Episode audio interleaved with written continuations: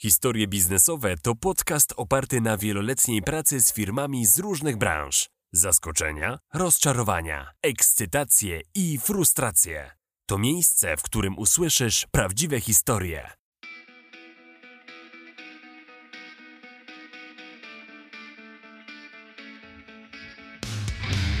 Cześć, witajcie w siódmym odcinku biznesowych historii. Odcinek nazwałam Kiedy mi się odechciało.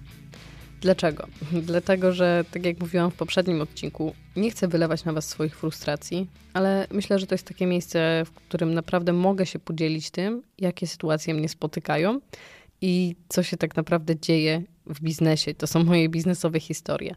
Tak naprawdę to jest taki mój trochę osobisty pamiętnik, mm, do którego tak naprawdę jeszcze zbyt wiele osób nie zagląda, więc czuję się tutaj dosyć komfortowo.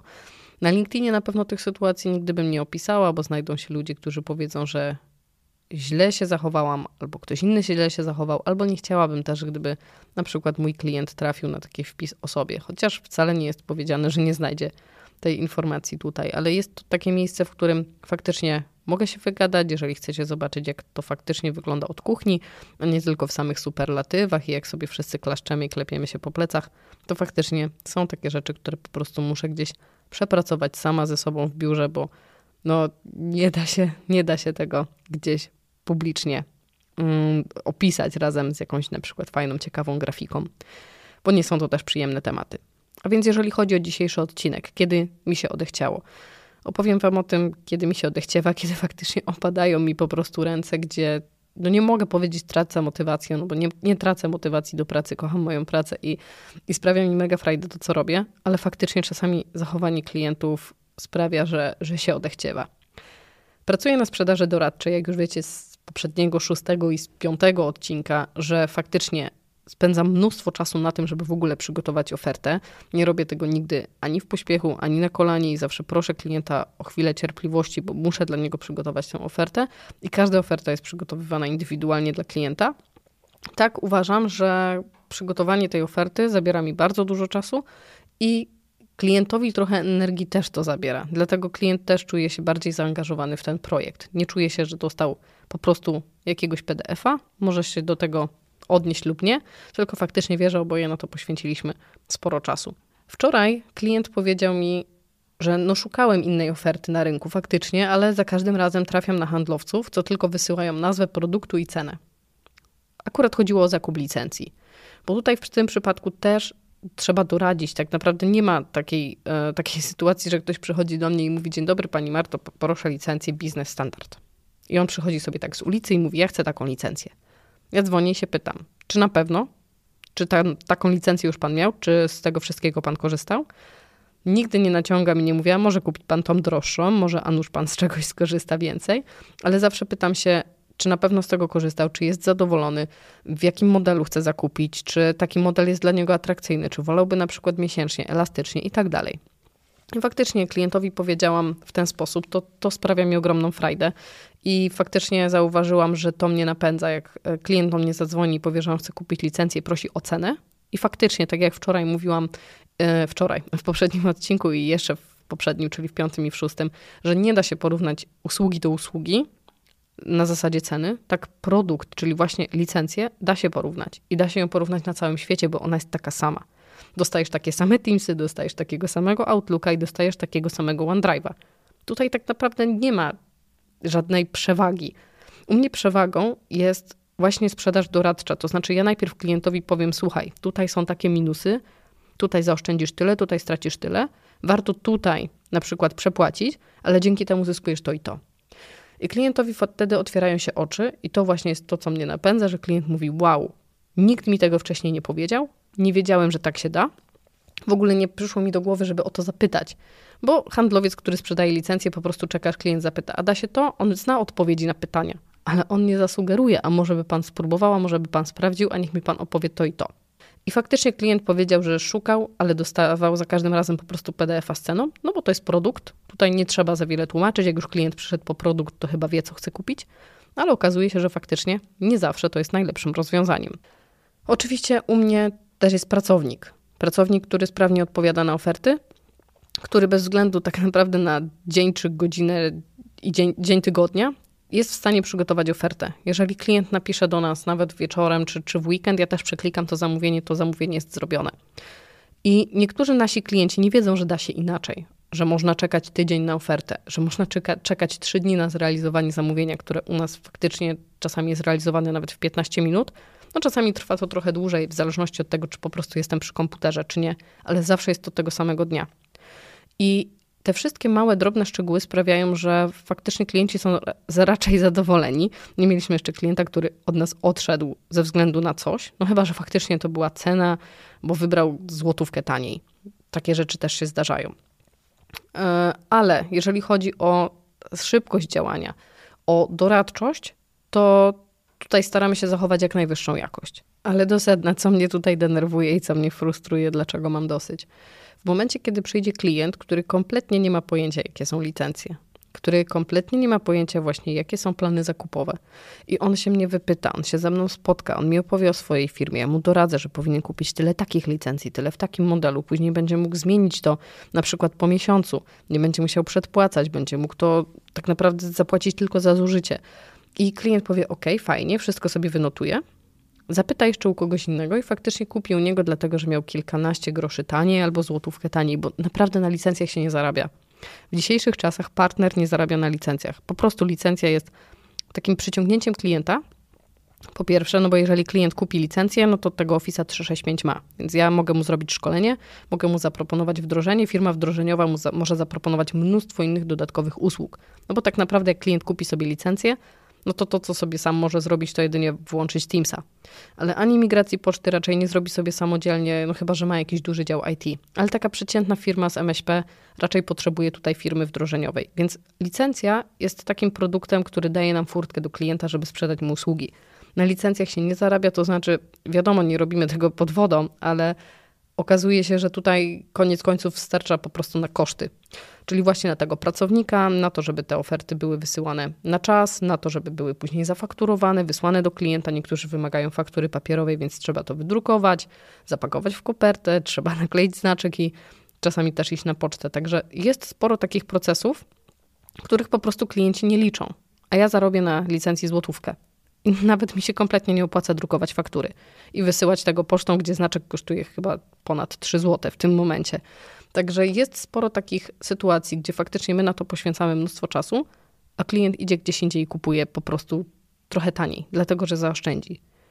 I to mnie frustruje i absolutnie nie chodzi o to, że kiedykolwiek do mnie zadzwonisz z pytaniem, to musisz już u mnie kupić licencję, bo ja się obrażę, bo nagram o tobie odcinek, że przychodzisz, wypytujesz, a później idziesz i kupujesz gdzieś indziej. Absolutnie nie. Po prostu w dzisiejszych czasach ogromnie doceniam, kiedy ktoś działa nieszablonowo, kiedy ktoś robi coś od siebie, a nie bo tak trzeba.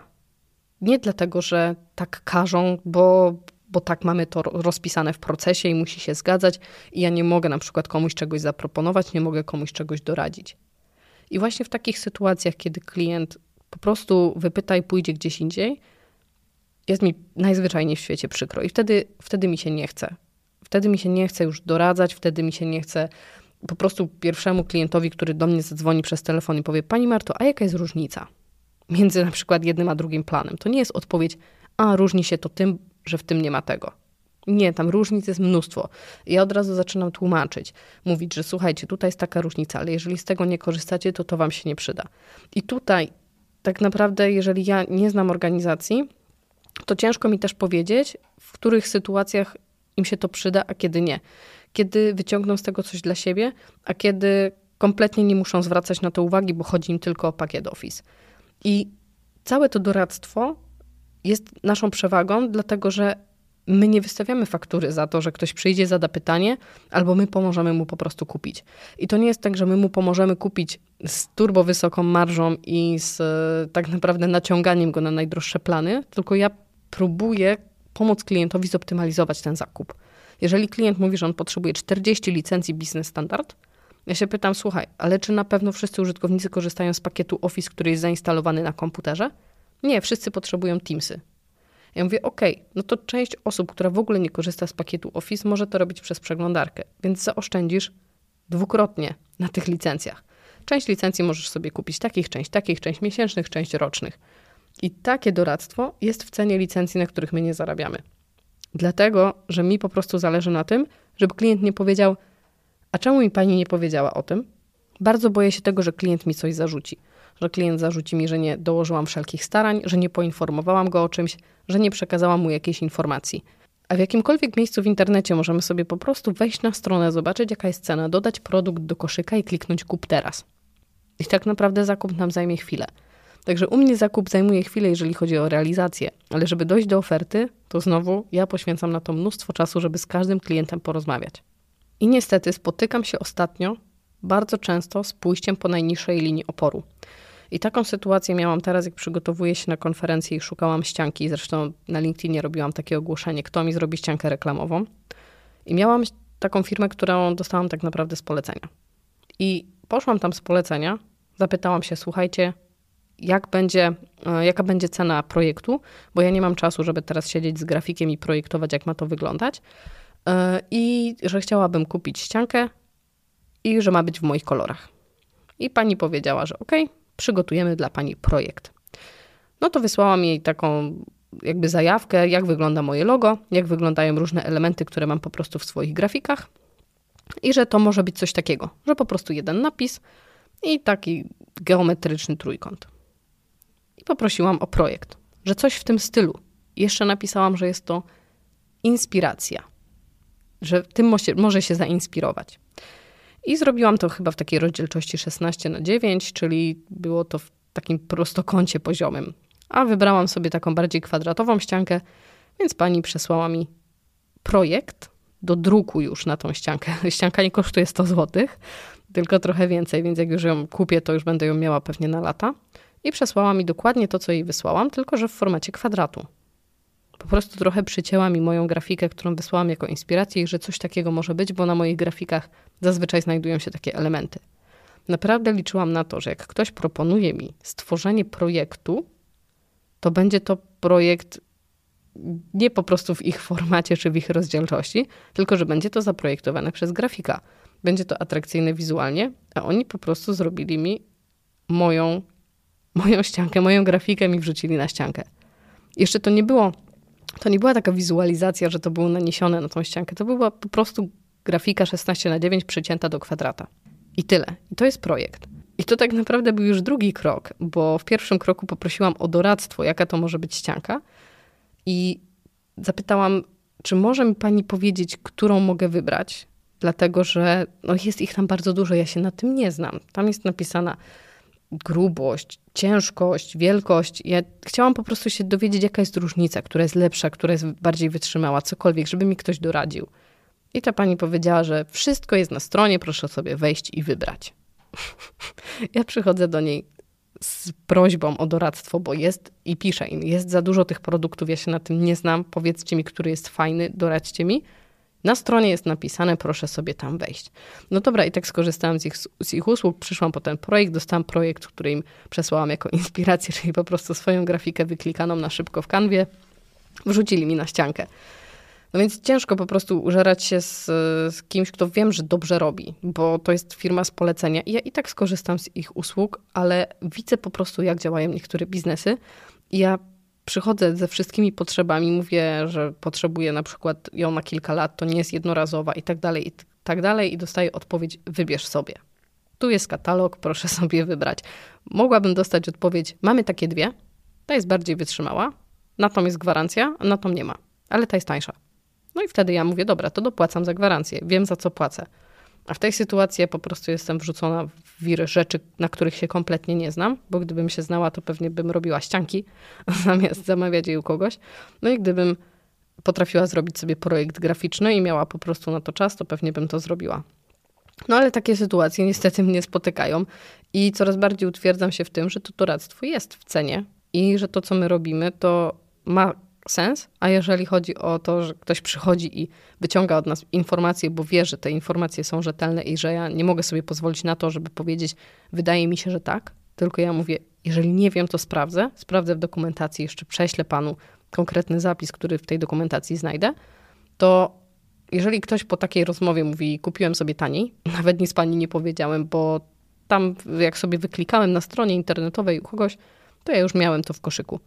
Tak, dlatego to jest tańsze, bo tam nie ma handlowca po drugiej stronie, tam nie ma kogoś, kto doradzi. Tylko, że to nie są właśnie różnice w tysiącach złotych, tylko to są zazwyczaj grosze. I to też nie jest powiedziane, że jakby się zapytał, czy, czy o tą złotówkę się uda taniej i udałoby się na przykład po niższym kursie to kupić, to faktycznie byłoby taniej. Także nie byłoby tutaj niespodzianek z ceną, zawsze da się dogadać, ale no niestety czasami po prostu wygrywa. Nie wiem, nie wiem jak to nazwać, czy kombinatorstwo, czy cwaniactwo, czy po prostu, dobra, tu się ugryzę w język. A jeszcze ciekawostką jest to, że ostatnio w pewnym podcaście usłyszałam, że procesy ograniczają. Ja akurat uwielbiam procesy, lubię sobie odhaczać na swojej liście kolejne punkty, ale ciężko oprocesować bycie człowiekiem i na przykład jakieś spontaniczne działania. Czyli mamy proces sprzedaży i faktycznie, jeżeli ktoś idzie krok po kroku, punkt po punkcie, żeby działać zgodnie z procesem, to tutaj nie ma tej przestrzeni na spontaniczność, na właśnie takie wyjście do klienta, na takie działania, jak na przykład my realizujemy, tylko faktycznie, jeżeli klient nie wie, jaki produkt, no to odeślij go na stronę, tam są wszystkie produkty. Na przykład nie ma tak, że zadzwoń do niego i się podpytaj w ogóle, czego on potrzebuje. Jeżeli mamy proces, to on nas ogranicza. Usłyszałam coś takiego ostatnio w podcaście, chociaż nie brałam pod uwagę tego przy, przy, proces, przy projektowaniu procesów, ale faktycznie wydaje mi się, że coś w tym jest, że nawet jeżeli sobie projektujemy jakieś procesy, to żeby zdać sobie tam po prostu przestrzeń na takie swobodne działanie.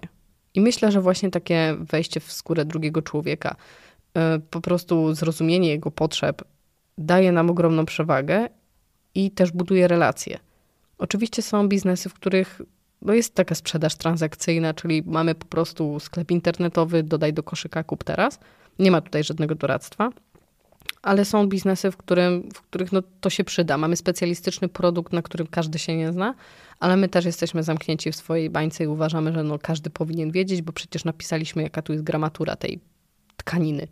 A ja nie wiem, czy to jest dużo, czy to jest mało, czy to jest grube, czy to jest cienkie. Mi ta dana kompletnie nic nie daje. Więc puenta z dzisiejszego odcinka jest taka, że procesy są super, trzymajmy się ich, ale nie zakładajmy sobie klapek na oczy. Bądźmy człowiekiem, sprawiajmy, żeby sprzedaż i żeby kupowanie było przyjemne. To jest z takiego całkowicie mojego punktu widzenia. Ja nie pracuję w sprzedaży, to znaczy oczywiście no, jako właściciel firmy też tą sprzedażą się zajmuję i też kupuję, ale jeżeli chodzi o branżę, to nie jest to branża sprzedaży, nie jest to branża marketingu, chociaż mam z tym dużo wspólnego i po prostu zauważam takie rzeczy. Także też być może dla Was będzie ten odcinek przydatny, jeżeli widzicie, jak ja na to patrzę od strony sprzedawcy i od strony kupującego. Wylałam swoje kolejne żale. Mam nadzieję, że w następnym odcinku już nie będzie tylu negatywnych emocji. Może opowiem o czymś przyjemnym, może podzielę się z Wami wiedzą na jakiś konkretny temat, może się czegoś nauczycie, bo póki co wyciągacie po prostu różne wnioski z moich biznesowych historii. Dziękuję Wam za dzisiaj. Zachęcam Was do subskrybowania i do obserwowania mojego podcastu w Waszych aplikacjach podcastowych. I oczywiście, jeżeli macie jakieś uwagi lub nie zgadzacie się ze mną, napiszcie do mnie na LinkedInie lub zostawcie komentarz. Zapraszam Was w takim razie do kolejnego odcinka i do usłyszenia.